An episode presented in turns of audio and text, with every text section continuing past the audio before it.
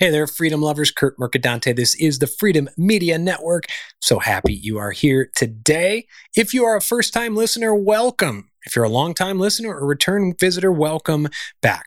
Now, today's episode is brought to you from a recent workshop in our Freedom Circle private men's membership group. It's for driven men who want to free themselves from the limiting beliefs and the stress and the anxiety and the crap and the clutter and the tension that keeps you from living your life fulfillment of joy and freedom. You deserve that, and I know you want that. If you're interested in joining, text me at 928 275 1511, 928 275 1511. Now, from time to time, we share clips from those workshops to promote the hell out of the Freedom Circle, but also to share the incredible content that we're sharing in the Freedom Circle. We have four or five virtual workshops like the one you're going to hear or watch today each and every month. Now, today's episode is taking you from a workshop featuring Mark Zimzak. Now, Mark is head of the Sedona Quantum Consciousness Center here in Sedona, Arizona. He's a respiratory fitness specialist. He's got a master's in applied breathing science.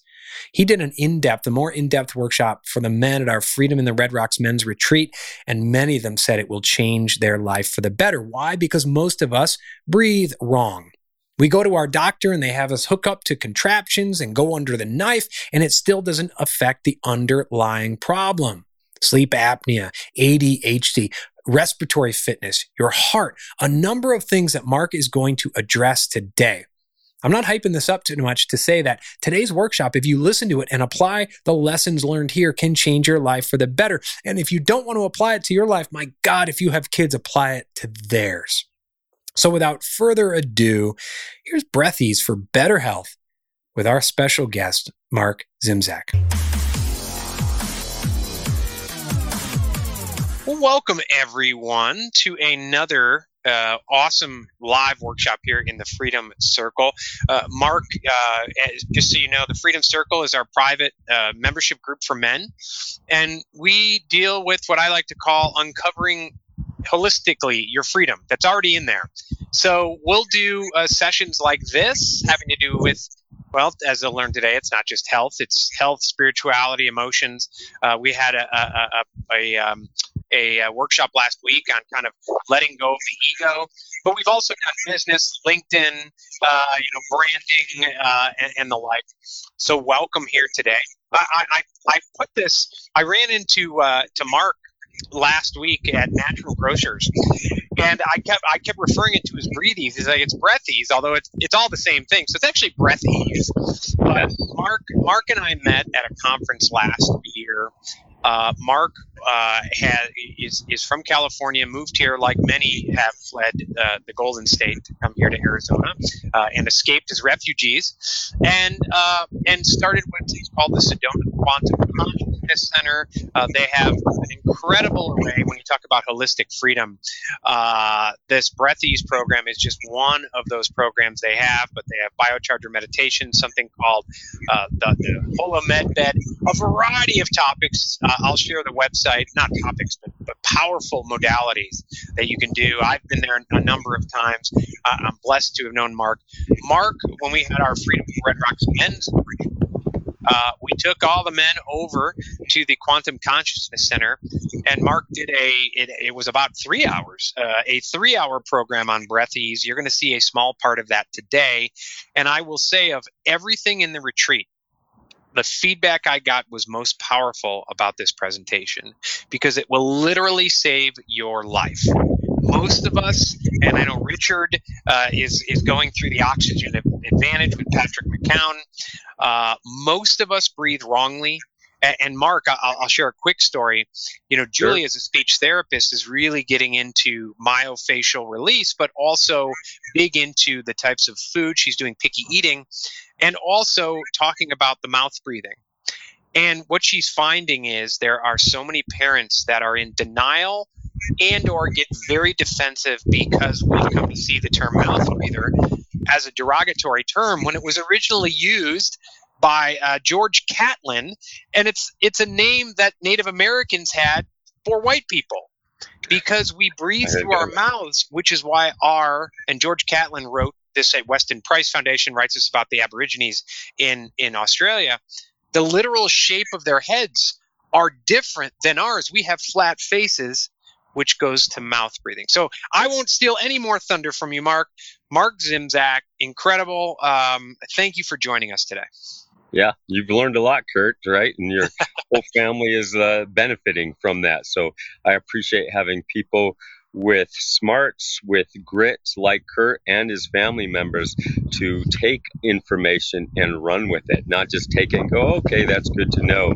At SQC, we're really aligned with what Kurt does because we're about freedom, right? And this breathing, the biooptimization, you know, essentially, it's just one part of the freedom. We also host like a, a American national movement, um, you know, so freeing the mind, the body, the soul in many ways to become our best, our highest self. And so that's what SQC stands for. And we empower people. We not just have the transformative text, which is wonderful, right? Like med beds and the biocharging and neural feedback and biofeedback but we also um, we do it with community so we do a lot of this transformative tech with community so that it can be a joy this ascension process this health uh, moving higher in health can be joyful, right? And quantum, you know, we use the quantum field to assist us with that when we're in group prayer. And so we really encourage group prayer around some of our devices, the biocharger in particular, which uh, Kurt's been. Kurt was, he was amazing because he was felt it from 300 yards away, like three football fields away. Kurt was like, something's going on. and it was in a I thought I was having a stroke. yes. yes, yes. And so, yeah, one my my wheelhouse is breathing you know and i came to sedona one part you know one of my missions here is to help all the breath workers here understand some of the risks that they have with some of the methodology the kundalini the wim hof because there are inherent risks if if um, you are having people move into these spaces and they pick up bad habits from them. So i'll get into a little bit about that you know, and just to give you a little bit about myself, I'll talk. I have another slide on it, but I have a, a master's in uh, applied breathing sciences, and so I, you know, I, I tend to think I know a little bit about the breath after getting a master's degree in it, and we use capnometry biofeedback. A little more on that in a second. So, you know, breathing health is it's one of these pillars of health that few people understand you know, we, we know about nutrition, how important that is. We know about hydration. We know about sleep and having mental balance, you know, getting our headspace correct um, and, and emotional balance and um, you know but breathing is one of these pillars of health people kind of forget or don't really understand there's few people that really understand this aspect and it really affects our health and performance and and breathing is related to sleep related to hydration nutrition exercise and emotional balance and all these are also affected by breathing so they're quite intertwined. Um, you know it's the one thing the one habit we do we all have it's a habit both part of our autonomic nervous system but it's also a habit and uh, so it's the one habit that we have from the beginning of our life to the end of our life. And sometimes it can go awry. And that's why I'm here to clear up a lot of myths and um, help you understand it from a deeper chemistry perspective. So, my story I was asthmatic at a young age, actually until middle age, till I was in my mid or early 40s, I was asthmatic. Um, and so, you know, breath to me as a dear dear to my heart and that I really thought I wasn't getting enough and I'll show you that over time here that I was getting plenty. Um, I managed to go to school and become an engineer. So my undergrad is in engineering, and I was in sales for quite a few years. Um, I became a biohacker. I found that I had some time because I was in sales, and some of it went pretty smoothly. So I ended up having some extra time to become a, a biohacker. So for 15 years, I got into the world of biofeedback, neurofeedback, and other, you know, ancestral health aspects. Part of the reason I moved to Sedona because it's so vibrant with, you know, the possibility of moving higher in health. Since we're at elevation, we got abundant sunshine, and we have this cold 55 degree creek water that I live next to. So it's really quite awesome. Um, I met, you know, at, after, you know, 50, 12 years of biohacking, I finally an opportunity came up to get a master's. It came across my desk in apply, uh, my desk in applied breathing sciences, and it, it, just spoke to me. It sung to me because I was tr- would like to i wanted to become kind of a practitioner more than just a hacker i wanted to have some credential behind me to at least show people that i knew some stuff and this was dear to my heart so it's a cross training between behavioral health, physiology, and psychology. So it really pulls together, you know, a number of different degrees and pulls it into one. And it was an online program that was just fantastic. And we use biofeedback equipment, specifically capnometry biofeedback, to help people understand their breathing habit and if it's dysfunctional, and then how to make some changes in their life to improve upon that. So I got into that. That's my daughter there and my myself, you know, 10 years back or so. I don't know, it's probably more like six years back. Um, and this is, we'll get into a little bit of the equipment a little bit later. Um, you know, when I changed, so myself, I'm, I was asthmatic, I said up until 40s, and I finally figured out, you know, went to an alternative healthcare worker, practitioner, and she helped me understand how my gut was just inflamed. Right, I was gluten, I was eating wheat products, cheap dairy products, and that I was allergic to these. And so I fixed that, you know, over the course of a year, and it got a whole lot better my asthma. But it didn't go away, especially exercise-induced asthma. And when I finally figured out how to breathe better, you know, and improved my what we'll call respiratory fitness, I really went into a peak performance mode and was able to climb mountains. I've done a number of, you know, Rainier, you know, Shasta, um, and and I run up hills these days. I've never been in better shape in my whole life, and today I'm 56. You know, it's kind of sad, but and in some ways it's good. I feel great about it, and so I kind of um, walk uh, my talk to some degree, and I have to keep it up since I'm talking about this all the time and showing people, and I've helped a lot of people out over time. So the highlights we'll get into is about dysfunctional breathing and how it's related to stress and how stress relates to dysfunctional breathing. We'll talk about some myths and the chemistry out there.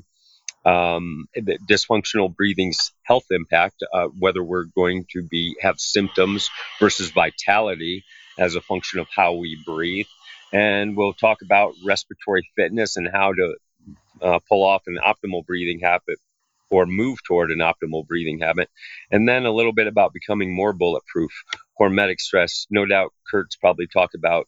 Uh, if not, we can do another presentation on hormetic stress and how to harden yourself and become bulletproof. Uh, so, one of the when I give this presentation, like last night, I gave this to about 12 people here in Sedona and uh, I have people fill out a breathing health quiz. And this is on my breathing.coach website. So you might just know it's pretty easy to remember www.breathing.coach, uh, which is one of my websites. Then there's also one at sedonaqc.org. It stands for Sedona Quantum Consciousness.org, where you can see the technologies. But the breathing website um, is really related strictly to my breathing practices. And there's a quiz right there at the front that says, that uh, helps you understand without getting on the equipment how well you breathe. And so there's a, you know, you can kind of look down this list a little bit and see that yeah, these are symptoms um, that typically one might have. You know, the big one here is mouth breathing. You know, if you are a mouth breather, then that is problematic right away. But other signs that we might have uh, dysfunctional breathings, if you have chest tightness or your chest breathing, um, altitude sick, easy altitude sickness, anxiety or panic, dizziness, you know, uh, rapid breathing, you know, uh, heart issues. So we'll get into a lot of the things that pop up if you are not um, a healthy breather a little bit later. And then there's scoring down at the bottom. So you kind of might know who you are if you have uh, issues with breathing, right? It kind of, you know, certainly if you have sleep apnea or sleep issues or gunky mouth in the morning, that is a uh, product of, of poor breathing at night. So a little bit about you know my my family. These are all members of my family, and it's kind of like every when you have a hammer, like oh I know now about breathing. Everything is a nail out there. But no, these aren't all my families. There's some of them. My two kids here. I went back and saw pictures of when they were young. They're now 22 and 23. Um, but I noticed that their mouths were open in quite a few pictures. And I was like, oh, okay. And and they did have some issues growing up. And Kurt can relate to this because I think he has a couple children that you know have their mouth open or did until he's corrected it and unfortunately and this is why it's dear to my heart to get this to parents especially because if you've got kids that have their mouths open most of the time or breathing mouth breathers it's really going to hurt their performance in school their facial features a whole lot of things. And as i saw within my kids my son had a lot of emotional intelligence issues anger issues. Um, he was inattentive in school. And you know reflecting on it, I was like oh he didn't sleep so well probably at night. Um, and the, there's a lot of studies out there saying, hey, if children are not sleeping well at night, then all bets are off as to how they're going to perform during the day. And so before you put them on Ritalin, you know, you ought to check their sleep. Well, I would say, hey, let's check their breathing because it's a, probably a function of how they're breathing at night as to whether they get good sleep or not. It can be a, a large factor a large component. And sure enough, you know, my son, when we checked his chemistry out, and this was more like when he was 16, yep, it wasn't quite on. It was off a bit, as was my daughter's. And she had heart issues when she was six, seven years old. We weren't, doctors couldn't figure it out.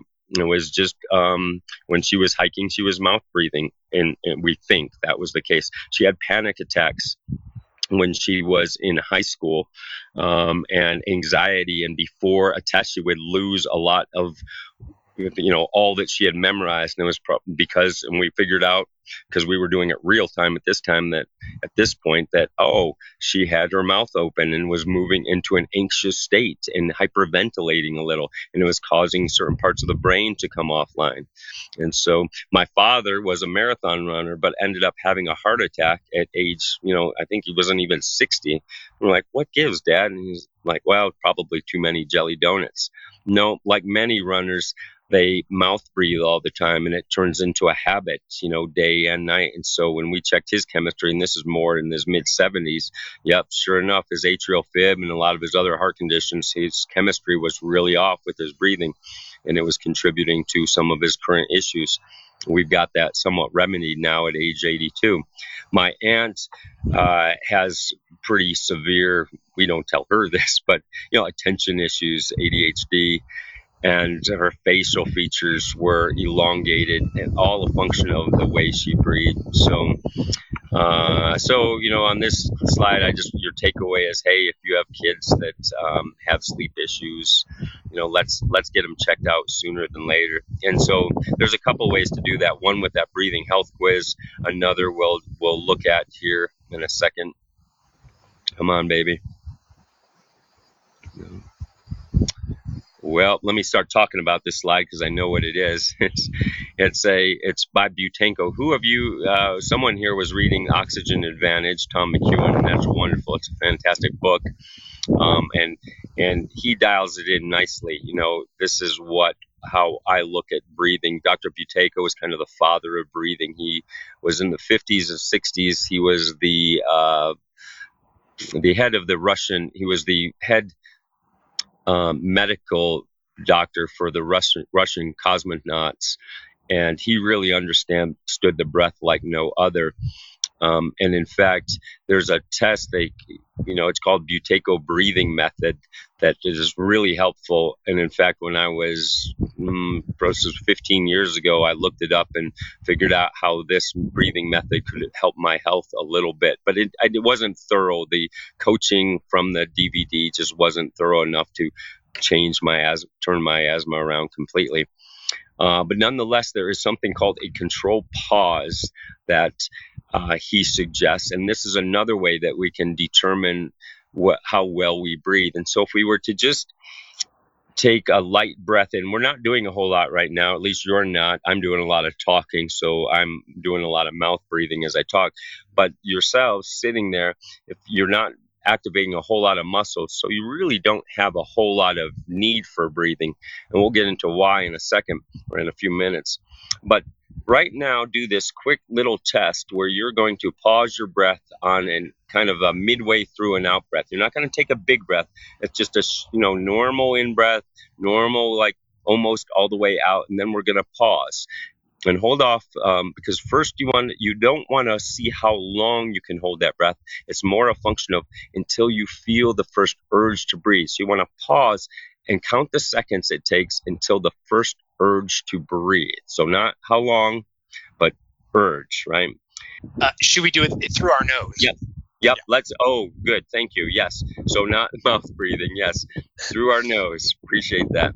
Any other questions before we jump into this little test? All right. So we're. I'll count.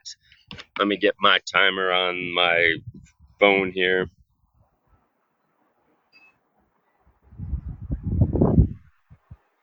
Okay, are you ready? Uh, here we go. A light in breath, normal in breath, normal out part way, and one, two, three, four, five, six, seven, eight, nine, ten, eleven, twelve, thirteen, fourteen, fifteen, sixteen, seventeen, eighteen, nineteen, twenty, twenty-one, twenty-two. 23, 24, 25, 26, 27, 28, 29, 30. Anyone still going? Okay, usually that I had someone last night that was still going at 30. It was pretty amazing. And and um, anyway, he out owned me during when we had Oming going on during the biochargers. So he wasn't kidding. I mean, I, I believed him when he said that he held it because no one has out owned me before but it's a testament to his practice. Okay, so what does this mean when we have, um, you know, when you're at 10 seconds or below? It would suggest that we probably had some of those symptoms going on or other symptoms with regard to uh, dysfunctional breathing.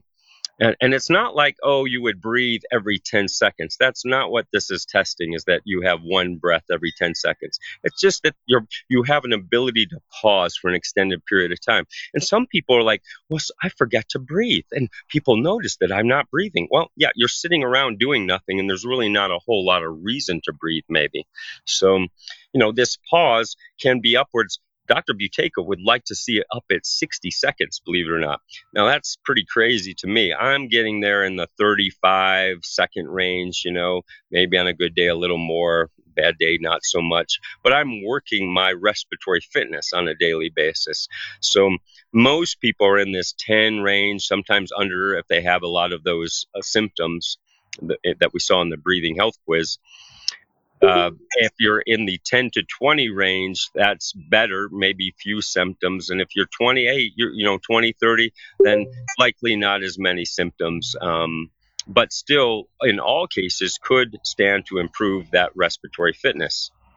So, um, yeah, and I'm not going to ask, you know, where people were at. It's just a way you can gauge if you do take on improving your breathing habit, then uh, you can do this test every few days or at least once a week when you wake up in the morning before you crawl out of bed. Just do this control pause exercise, and you'll notice if you're doing, you know, some of our other exercises throughout the day that you will improve this pause. And so give yourself an attaboy, a little pat on the back for making progress, and you'll also see some of those, hopefully, some of those symptoms go away.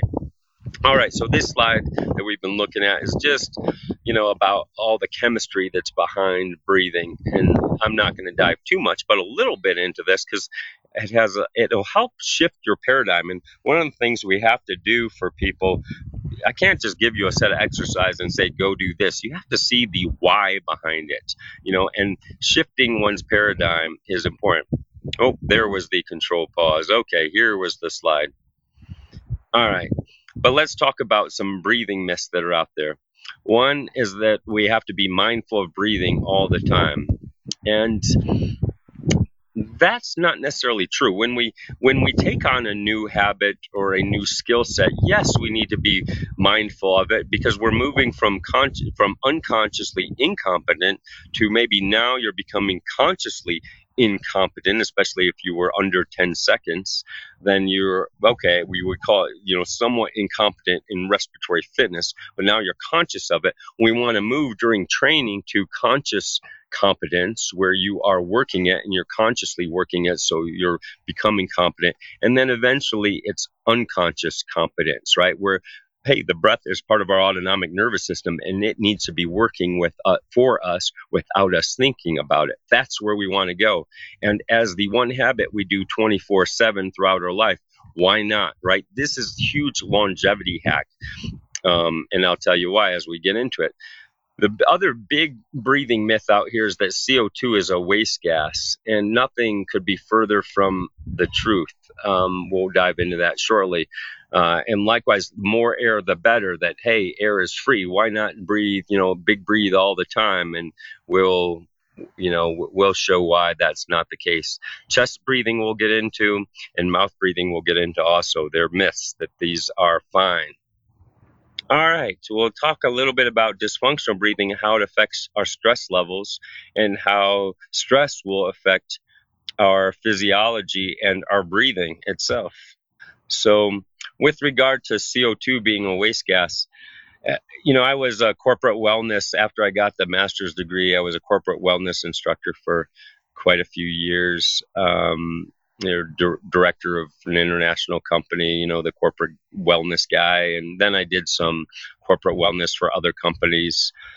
And, you know, one of the things I noticed that C level executives are very high in stress. I have other technology that helps look actually determines a person's stress level, and they're very high. And so they tend to, you know, breathe heavy. Uh, but even the engineers, anyone under stress, you know, especially if they're just throwing down some food, they're not exercising quite right, then they're adding a lot of stress to their body. So um, just be aware of that. Catch yourself, you know. Be mindful now if you do catch yourself mind, mouth breathing, you know, especially while doing emails or on the phone. When you're heated, you know, we'll see that that's typically when we might be breathing a little bit harder when we've got our autonomic nervous system is in a little more overdrive situation. So CO2 isn't a waste gas. Actually, only about 17% of it is supposed to be expelled through the body. Um, the rest of the 83% is used internal to the body. Excuse this uh, poorly done slide. I went back and fixed it, but must have pulled up the wrong presentation.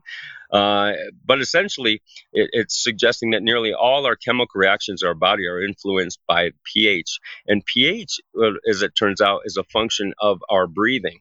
So, and when I talk about the fluids in the body, I'm not talking about like the digestive tract that's going to change anywhere from 2.3 up to 8.3, you know, and and levels of alkalinity to acidity, right? But I'm talking about the pH of the cerebrospinal fluid, the interstitial fluids of the glymphatic system, uh, glymphatic system, of the hemoglobin, right, of the blood plasma. These all, you know, are mostly water, and hence the pH has to stay in a very narrow window, and that window is uh, close to 7.44. It's between 7.34 and 7.45. That's where it needs to be. And we have buffer systems that help maintain this pH level. Uh, anything below 6.9 or above 7.8 is fatal. So, so thank goodness we have some of these buffer systems um, so this is one of the you know things in our body that next to getting oxygen to the cells is the most critical thing in the body as far as minute to minute goes, maintaining these balances. So we'll see why how breathing affects this pH. It turns out that pH is a function of our high of our bicarbonate buffer system HCO3, which is bicarbonate buffers, over CO2. And what is CO2? Well, CO2 is breathing, right? Because if we're giving off a lot of CO2 or if we're holding a lot of CO2 in our system, right, then we're changing that denominator. And so if, um, and so if we're breathing a lot through our mouth, we're giving off a lot of excess CO2, and that's called hyper, hypocapnia. And what happens is this pH goes up since the denominator goes down as CO2, as we get rid of CO2, the pH is going to go up. And so we have, you know, more bicarbonate buffers will be made to help bring that pH into line, but we can see that that eventually kind of gives out if we're over breathing too much. And that's where the problems start to occur because that's when we start to have our pH a little bit out of balance. If we are healthy breathers, we tend to be here. You know, this is like the pH of 7.4, are where our problems start to begin. And if we are over breathing and giving off a lot of CO2, then we're more inclined to move along this line, right? Our breathing, our CO2 um, at, at times our pH will move beyond that where even our buffers can handle it. And that's where symptoms start to occur. If we are healthy breathers, excellent breathers, then we stay, our pH stays within a narrow window here and we don't move beyond that 7.4 problem. It's rare that we have um, problems with respiratory acidosis, which means that respiration we're under breathing and therefore we're moving toward acidity, right? What we do have is metabolic acidosis, which is when we eat a you know a carbohydrate intense diet, we tend to have more acidity in our body. And that's where minute to minute, our kidneys are, or excuse me, over the course of four to eight hours, our kidneys are helping to affect our pH as a function of what kind of foods we eat. You know, and you've heard of the alkaline diet versus, you know, non-alkaline, more acidic. So meats, eggs, butters tend to be acidic. I'm not denigrating them; those can be very healthy. You know, ketosis is a wonderful thing. Um, however, you know, if we have a lot of uncomplex carbs, then you know that's a different subject. But anyway, there's metabolic acidosis versus respiratory alkalosis, and so let me move on. Another important aspect of um, carbon dioxide being important is something called Bohr's law. If we don't have enough CO2 on the hemoglobin. We know that you know hemoglobin, our red blood cells, are helping to move oxygen and CO2, you know, to the lungs and then away and out the lungs, you know, expelling the CO2 right? When our cells are respirating at the cellular level, they're giving off CO2, taking in oxygen. Well, it turns out so on the hemoglobin molecule, you'll have both oxygen and CO2. That's what hemoglobin does is move, transport these around. That's a big part of what it does anyway. And it turns out, according to Bohr's law, that if you don't have enough CO2 on the hemoglobin molecule, on the blood plasma, then it's not going to release oxygen to where it needs to go. So CO2 is in essence a gatekeeper of oxygen. So if you've given off all your CO2, or if you're doing Wim Hof breathing, for example, every day, right? You're doing a lot of breathing.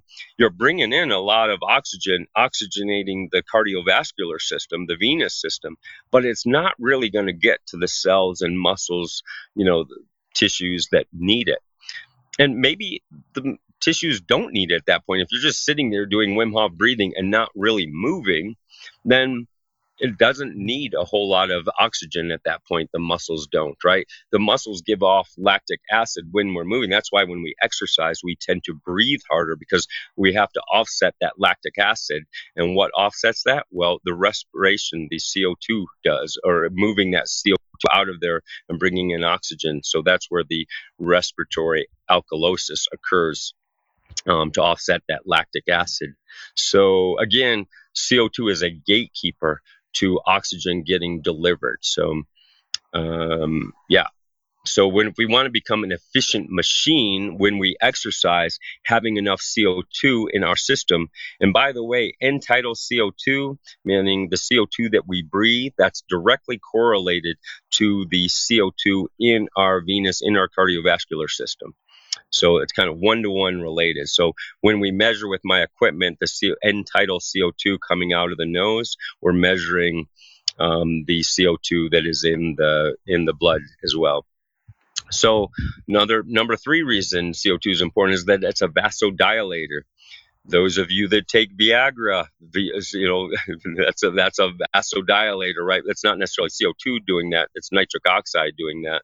But in, the, in this case, hey, the CO2 can also dilate the blood vessels, and so um, you know, if you have hypertension, you know that's a function of constricted blood vessels. So having better CO2, having better breathing can help with hypertension. Um, you know, and so we are more efficient at moving our blood plasma around when it's dilated as opposed to constricted. Um, headaches, migraines can be a function of constricted blood vessels as well.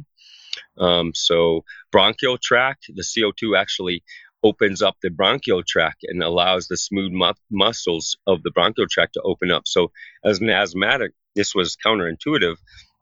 I actually had to stop breathing in order for those uh, the bronchial chambers to open up and to calm down. And that was very difficult to do because when you're in the middle of an asthma attack, you tend to think you need more air. And when I was able to shut that down and more calmly get into parasympathetic and quiet the breathing down, yep, sure enough, it opened it up, and I was able to not use some of my, you know, Proventil, some of those other medications they give you, you know, that end up hurting the heart. By the way, um, hold on one sec. It turns out CO2 also helps with the GI tract and smooth muscles of the gut. So uh, it helps, you know, the uh, what do we call it? Well, it's essentially the digestion process. Peristalsis that's the word i was looking for. Moving the mo- gut motility moving the food through the through the gut. And so having good co2 and having good diaphragmatic breathing helps with this you know moving um, food through the system CO2 also plays a role in electrolyte absorption um, and so it's kind of critical. If not, if you don't have good CO2, then the the, the uh, cells are going to start robbing some of the minerals from the bones, and even in, those cases, it may not get into the cells as well. So it's it's important from that standpoint. I'd also you notice that uh, CO2 is a part of those molecules or atoms also fall into HCO3. So it's part of our bicarbonate buffer system. So it allows for more bicarbonate buffers to get made in the kidneys. So quite critical. Um, it's like the best supplement in the world, and it's free if you know how to let it build up in the body, which we'll get to. So number three, myth-wise, is that more air is better. Well, turns out that you know people think that hey, air is free, but kind of like food, you know, more is not necessarily better. so my sister, who was a swimmer, is like, Mark, how come I'm so exhausted at the end of swimming? You know, for her half hour. It's like, well, how often do you breathe, Mary? She's like, every stroke. I'm like, oh, well, you're not doing that much exercise when you when you swim. Um, that you need to breathe every stroke. So I had her start breathing every five strokes. I breathe every seven or eight strokes when I swim now and it ends it turns out that yeah you don't need that especially since you're breathing through the mouth when you swim you don't need to breathe quite as much.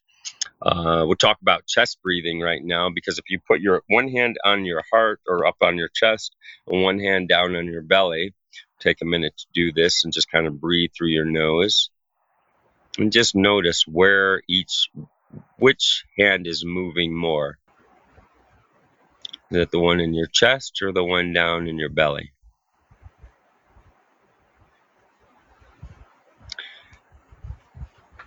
Well, I didn't, little story, I didn't know about how important diaphragmatic breathing was. And I went into uh, an alternative care practitioner. This is probably 15 years ago at least. She's like, Oh, I can tell you're a chest breather. And I was like, What? What does that mean? Sounded derogatory, kind of like mouth breathing, chest breather and she's like, "Well, your the shape of your chest is is tells me that you're a chest breather." And sure enough, yeah, because of my asthma, I had been using my scalene muscles and some accessory muscles, my pecs, to do my breathing. So I was breathing up here through a lot of my life, and it had reshaped my whole chest. It's quite dysfunctional looking. I've, I've fortunately over the 15 past 15 years that got changed around um, and so, yeah, ideally we want to be down there in the diaphragm, down there in the belly, breathing, because it helps with digestion. It also is par- much more parasympathetic, meaning much more rest and digest activating than sympathetic. When we're in our chest, we tend to be in a fight or flight mode. It may not affect the chemistry a whole lot, but it does affect our muscles and our, our mental game. So, mouth breathing. I'm kind of already mentioned that, you know, that mouth breathing is is it fine? No, not really. Why is it not fine? Because when we breathe through our mouth, especially at night, we're giving off a lot of CO2, excess CO2. because we, um, you know, we're taking in a lot of bacteria through our mouths when we breathe through our mouth. Um, we're not getting. Well, I'll talk about nose breathing a little bit, but essentially the big thing is that we're giving off way too much CO2 and we can see that in the equipment that I have, uh, although we won't be getting to the equipment today. Sleep disorders occur with kids, you know, sleep disorders, dental plaque, long face syndrome, which we'll talk about. I have a slide on throat digestive disturbances, cavities, right? Malocclusion of the teeth. Let's talk about that a second. Because Weston A. Price, you know, he was the dentist back in the 50s and he did a lot of studies on Aboriginal tribes and was like, whoa, look at this. When he, he looked at their traditional diet, they had great teeth and jaw structures. And as soon as we switched them over to, um, you know, shitty American diet, um, you know, things went awry. The next generation, you know, it got worse, and the next generation after that, even worse. Well, yeah, maybe the food was a part of it, but you know, epigenetics, it could have been a function of quite a few things, including the because the if they were eating more carbs instead of going out running and catching their food, maybe they weren't breathing correctly either. And we'll see that breathing has a big impact on the facial features. So here's at, at the top of this slide. Well, let's try this again. Ooh, doesn't want to. Hmm. Okay, we're gonna. You're gonna have to picture this other slide here.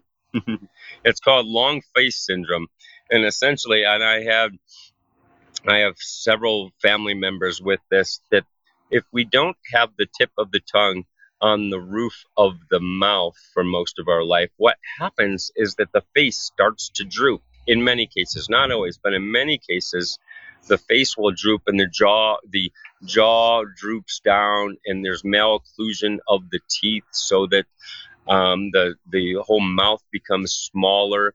Then you have to get certain teeth removed in order for them to be straight. You know, whether it be wisdom teeth or other teeth, and that's problematic over time.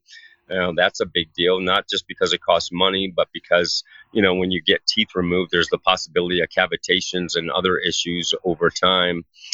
And so dentists you know, I went to a lot of dentists, but they didn't seem to care about this because uh, they, I figured they would know whether someone is a mouth breather or not, but and they, they just want to sell an appliance, to kind of open up the airways, um, or do surgery. So I was a little dismayed. Um, but anyway, so this face kind of sags down and the nose gets bent, and so you know because of the facial cha- face changing. So this is a great way to incentivize kids, you know, teenagers or even young ones, hey, you want a pretty face? And most of us parents want our kids to be pretty. And it's a much prettier face when you're breathing through your nose instead of through your mouth. And if it's happened that okay because teenagers you still have some plasticity in the face up through age 20 22 so there's slides i don't have them here but i've seen youtube videos of people that kids that put the roof of their tongue you have to put the back of the tongue up against the palate you know through the day and be mindful of this to really put pressure back up on the face in order to move that jawline back up. And you have to be a nose breather at that point. So hey mark? okay Mark, I, I, I want to jump in here because a, a, big part, you know, reading Patrick McKeown's book and, and, going through your, I've been through your your presentation. Julie's been through your presentation, and Julie is a speech therapist. I mean, it really impacted her in terms of it you know we have uh, our daughter it has like perfect teeth right but but our sons uh, two of our sons did not and one of our son is undersized and would always wake up uh, it was clear he had sleep apnea mm. and i know a big part of the adhd and i'll call it epidemic because really what it is is people just saying they're not sitting still in class so they let's put them on drugs which is like I won't go there. Um, but it's it's um, and, and by the way, that's that's with adults too. And the doctor doesn't ask about any lifestyle factors. I recently got right. into it with a doctor about this, and I, and I, I said that's malpractice.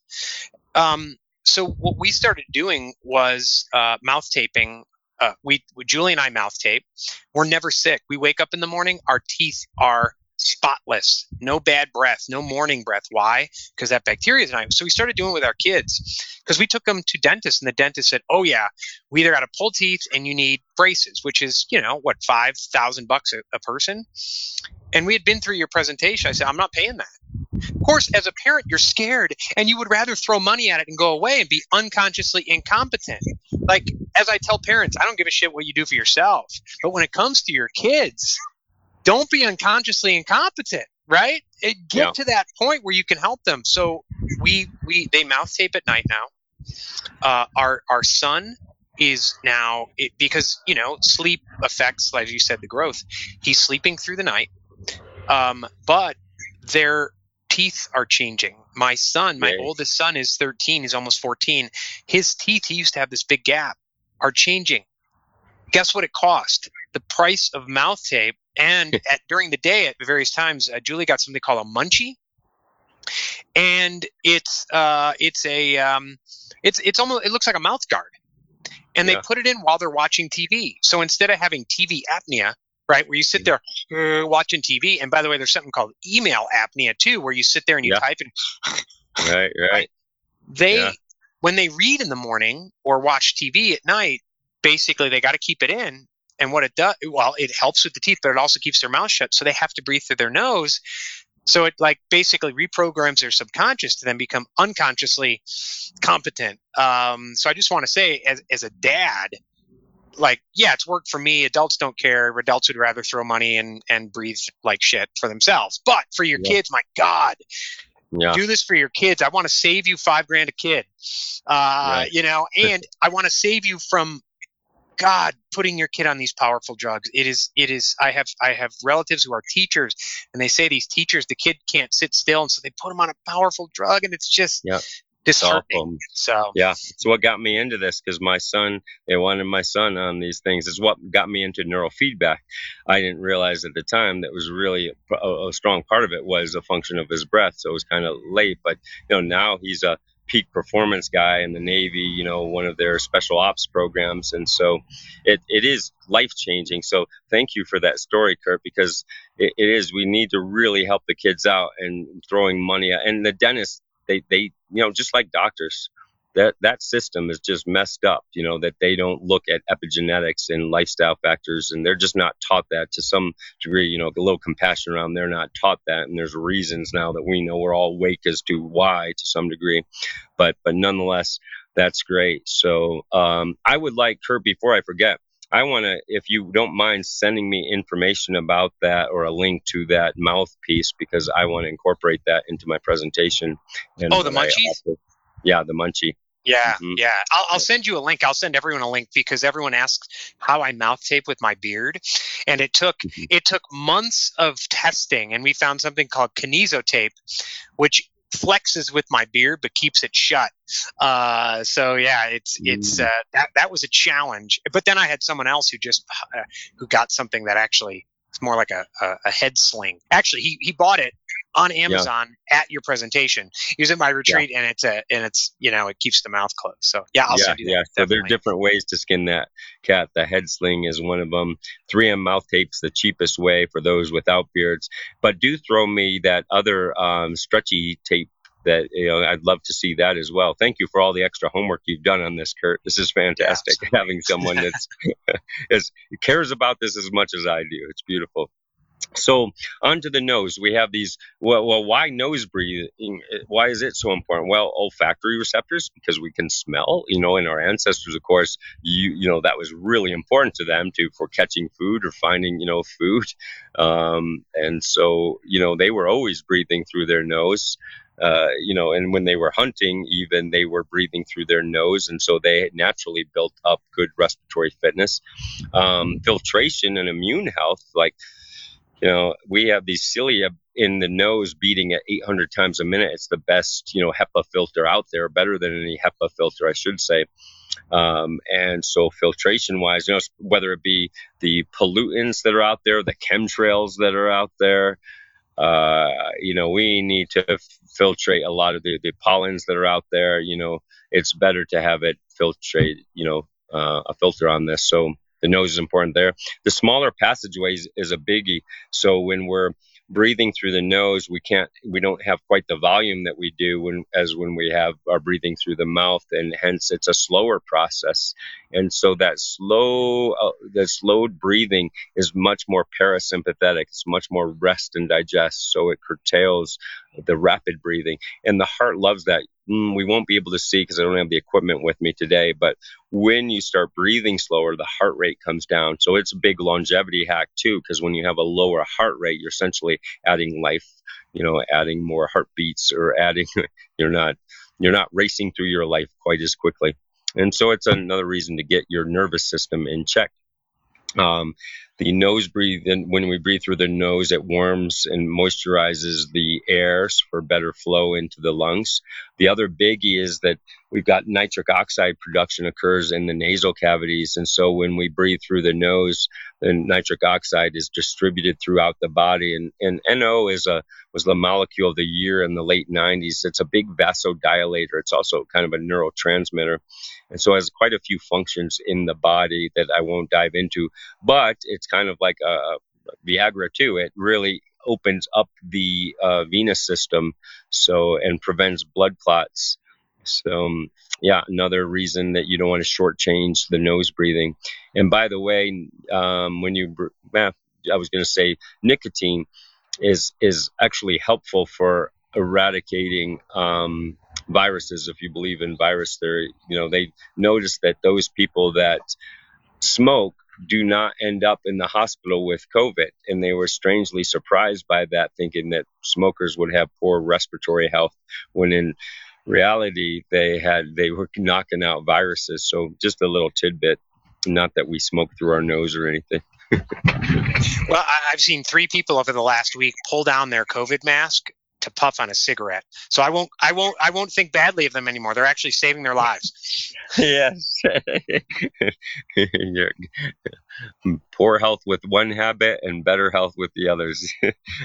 uh, okay, so we all probably understand what these chemtrail thingies are up to and how they're throwing poisons at us left and right, including in the air. So it's another reason to be breathing less and breathing through our nose because when we breathe less, we're essentially taking in less of this pollution. All right, so what happens when we're over breathing, breathing through our mouth, or rapid breathing through our nose? Not that too many people do that. But if we're doing this over breathing and we have this physiological degradation going on, vasoconstriction, you know, uh, re- reducing the blood flow, smooth muscles of the gut constricting, bronchial constriction, these pH imbalances going on, electrolyte imbalances in our buffer system, you know, being out of balance, and we've got this sympathetic activation going on where we're in more fight or flight then we start to then symptoms start to show up like emotional imbalances you know cardiovascular is, issues palpitations angina arrhythmias you know increased heart rate peripheral issues will show up. So these can this is maybe not always not all of these are caused by overbreathing but they can be exacerbated or caused by overbreathing uh, you know, the list goes on. Respiratory complications, shortness of breath, bronchial constriction, asthma, vascular conditions, you know, hypertension, migraines, thrombosis, performance deterioration, you know, sleep apnea, poor sleep, poor focus because of that, uh, altitude sickness, you know, and decreased consciousness, dizziness when we're over breathing, you know, confusion, brain fog for that matter. The list goes on to kinesthetic balance, eye hand coordination, sensory decline, skeletal muscle decline. Again, if we're not getting the good electrolytes into the um, bones, we're going to have some skeletal issues over time. Uh, tetany was another one there. That's where you're kind of cramping up. If any of you have ever done any holotropic breathing or doing breath work, right, where you're purposely over breathing for an extended period of time, some of these breath workers say, "Oh yeah, just work through the tetany. It'll, it's fine, it's fine." No, it's really not. It's a sign that you're you're moving in a really wrong direction pH wise, and it's causing problems real time um, GI issues, nausea, cramping, bloating. So if you tend to have any of these symptoms on a regular basis, maybe it's a function of the way you breathe. Stress and hypervigilance, you know, cognitive impairments, again, that attention deficit, poor memory, learning deficits. You know, both my kids, this was affecting their cognitive capacities, you know, through the day. Um, and so, you know, I wish I had caught this a lot sooner. so, you know, key point here is that, hey, CO2 extremely important. Um, mouth breathing, really not the thing you want to be doing and but you want to be doing nose breathing. All right, moving on. How does breathing go out of whack? Yeah. Well, hey, hey Mark, starts... I want to real quick. Uh, sorry, so we're at eleven. If anyone needs to go, this will be archived later today. Uh, send me any questions. I'll get them to Mark if you have to leave, and and and we'll we'll get that back to you. So. Yeah. Yeah. Okay, please great. continue. Okay, thank you for letting me drone on. um, breathing, you know, it, we we have these childhood traumas, you know, from even just being born can be problematic, right? When we're not born in water, we're, you know, I don't want to say, but you know, it can be quite traumatic early on in childhood. Um, our, you know, we get shamed, we get bullied, you know, we have accidents all the time, right? We have pollens in the air that may make us stuffy or, you know, not be able to nose breathe at all for that matter, right? So maybe uh, we become more hyper vigilant because of these different things that go on. And it doesn't have to be just in childhood, although we carry on a lot of things that occur to us in childhood. It can be, you know, when we're older for that matter. And we're still in this world that is, you know, suggesting somehow that we need to be more hyper vigilant and sympathetically activated to get things done. You know, it could be just the way we exercise for that matter. Oh, I need more air, therefore let me breathe through my mouth. And that extends, that habit extends to when we're not exercising. So there's just thousands of different ways. You know, um, if if and if our mental stress is off right if we have these environmental triggers if we you know our mother-in-law is yelling at us or we come home to a spouse that you know we don't appreciate right and we're triggered by a spouse or you know at work we have a office you know fellow employee or a boss that we don't jibe with right it can step up our hypervigilance our sympathetic nervous system um, or even scary movies for that matter, right? We have this apprehension, worry, fear, panic mode that's hitting us all the time. And our nervous system is an over arousal. Our heart rate is going up. Our breathing's going up to get ready for fight or flight. Our pupils are getting are dilating, right? But we don't do anything. You know, in the end, we just kind of sit there.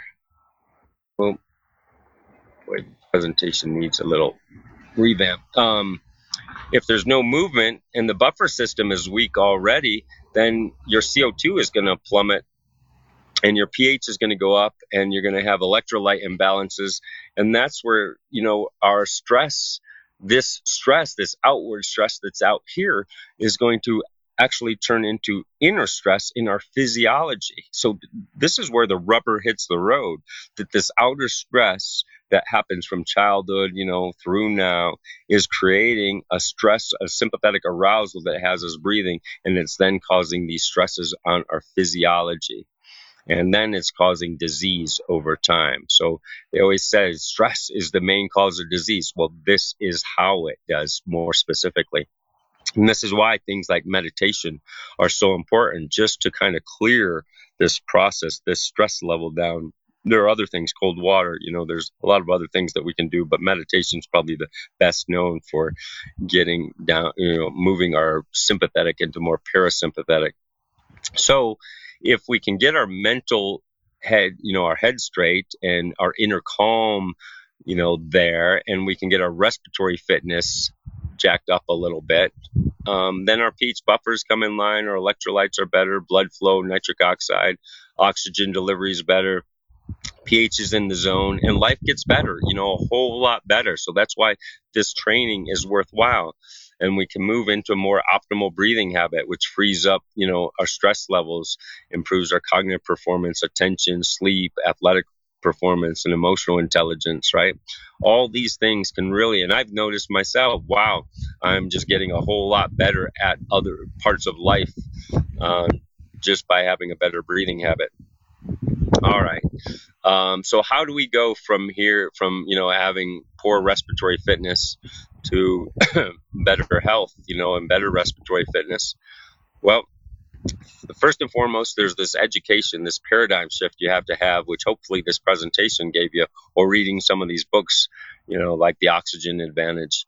You have to shift your belief around breathing taping's the big one as kurt alluded to right and if you you know are scared of this or maybe the first time that you do this at night you might want to just put it on before nightfall for half an hour just to get your nervous system used to having tape there and used to breathing through the nose. And of course you want to work before you do that you want to make sure that your nose breathing through the day. You don't want to try and work it at night if you're not comfortable nose breathing through the day. So first you want to do some training to increase your nose breathing habit during the day. And that might be things it's that well what what are the things that we can do through the day um, well be mindful first of all that we're breathing through our nose. Catch ourselves you know if we're ever mouth breathing and change that around. You might even want to wear tape at times through the day. Um, another is really improving our ability to hold co2 in our system. So essentially we're desensitizing our system to CO2. It, believe it or not, it's CO2 that tells the brain. So in the back of the brain, there's something called the, the pons and the medulla, and they have sensors there and throughout the body on how much CO2 is in the system. And if we have, if the body is sensitive to CO2, it has us breathing like every few seconds, like we breathe, breathe, breathe breathe. And I've put people on my equipment, and sure enough, I see them rabbit breathing. Their heart rate's up, they're in this hypervigilant state.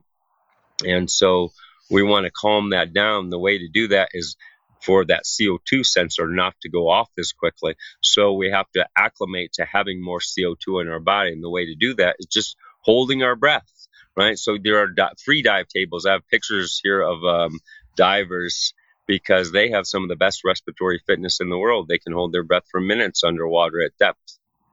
Um, I think the record's 26 minutes, not at depth, but just, you know, slightly underwater. And so these guys really have desensitized themselves to CO2.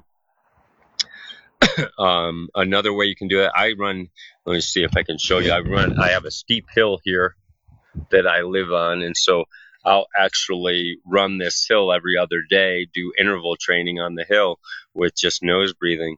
I used to, on flatland at elevation, at zero elevation, I would run sprints. Uh, at first, just running all out as hard as I could, nose breathing, and then, oh, to develop even more CO2 um, you know, de- desensitization to CO2. I would run sprints while holding my breath don't start with that, right? Just get used to hiking, walking with nose breathing if you are a mouth breather. But eventually, you can move to some of these other more hardcore hacks for developing, um, holding more CO2 in your system. Uh, capnometry biofeedback um, is another. And, and, let me back up to other exercises that you do. You have to use your own imagination here. You know, what exercise do you like to do through the day? Do you like to hike? Do you like to swim? Right? Just work to where you have a shortness of breath, essentially, where you are putting a hormetic stress on your respiratory system, where you feel like, oh man, I, am not breathing well. I'm, I need more air. Well, live with that air hunger, right? Be it, feel it, you know, encourage it because eventually you're going to feel like when I first started these hills, I could do one and I would have a light jog up here. Now I do four or five of them and I'm virtually sprinting uphill at elevation. You know, we're at 4,500 feet here. Capnometry biofeedback. I don't have my equipment here and we're out of time, but essentially, I have equipment that helps people look at their breathing chemistry, at their heart rate, at their CO2 levels, and when they see it real time and they see their pH is low because their CO2 is off, and then they feel it when I have them overbreathe further, it really sends signals to them. So if you happen to be in Sedona and you want to spend some time on my equipment, it really can be life changing, especially for kids, and to play around with this. Um, even if you've done the work and you eventually come to Sedona, it might be rewarding have to charge you, but it still can be rewarding for you to see. Like yesterday, I have a didgeridoo player in my group last night, and his breathing was fantastic because what do you do when you play the did? You really have an extremely long exhale. And so he had a chart that kind of looked like this one. This is heart rate and heart rate variability that we won't get into, but part of one of the bigger biohacks is increasing your heart rate variability. And I also help people do that with this equipment. Um, I also help them with reduce their muscle tension with this equipment.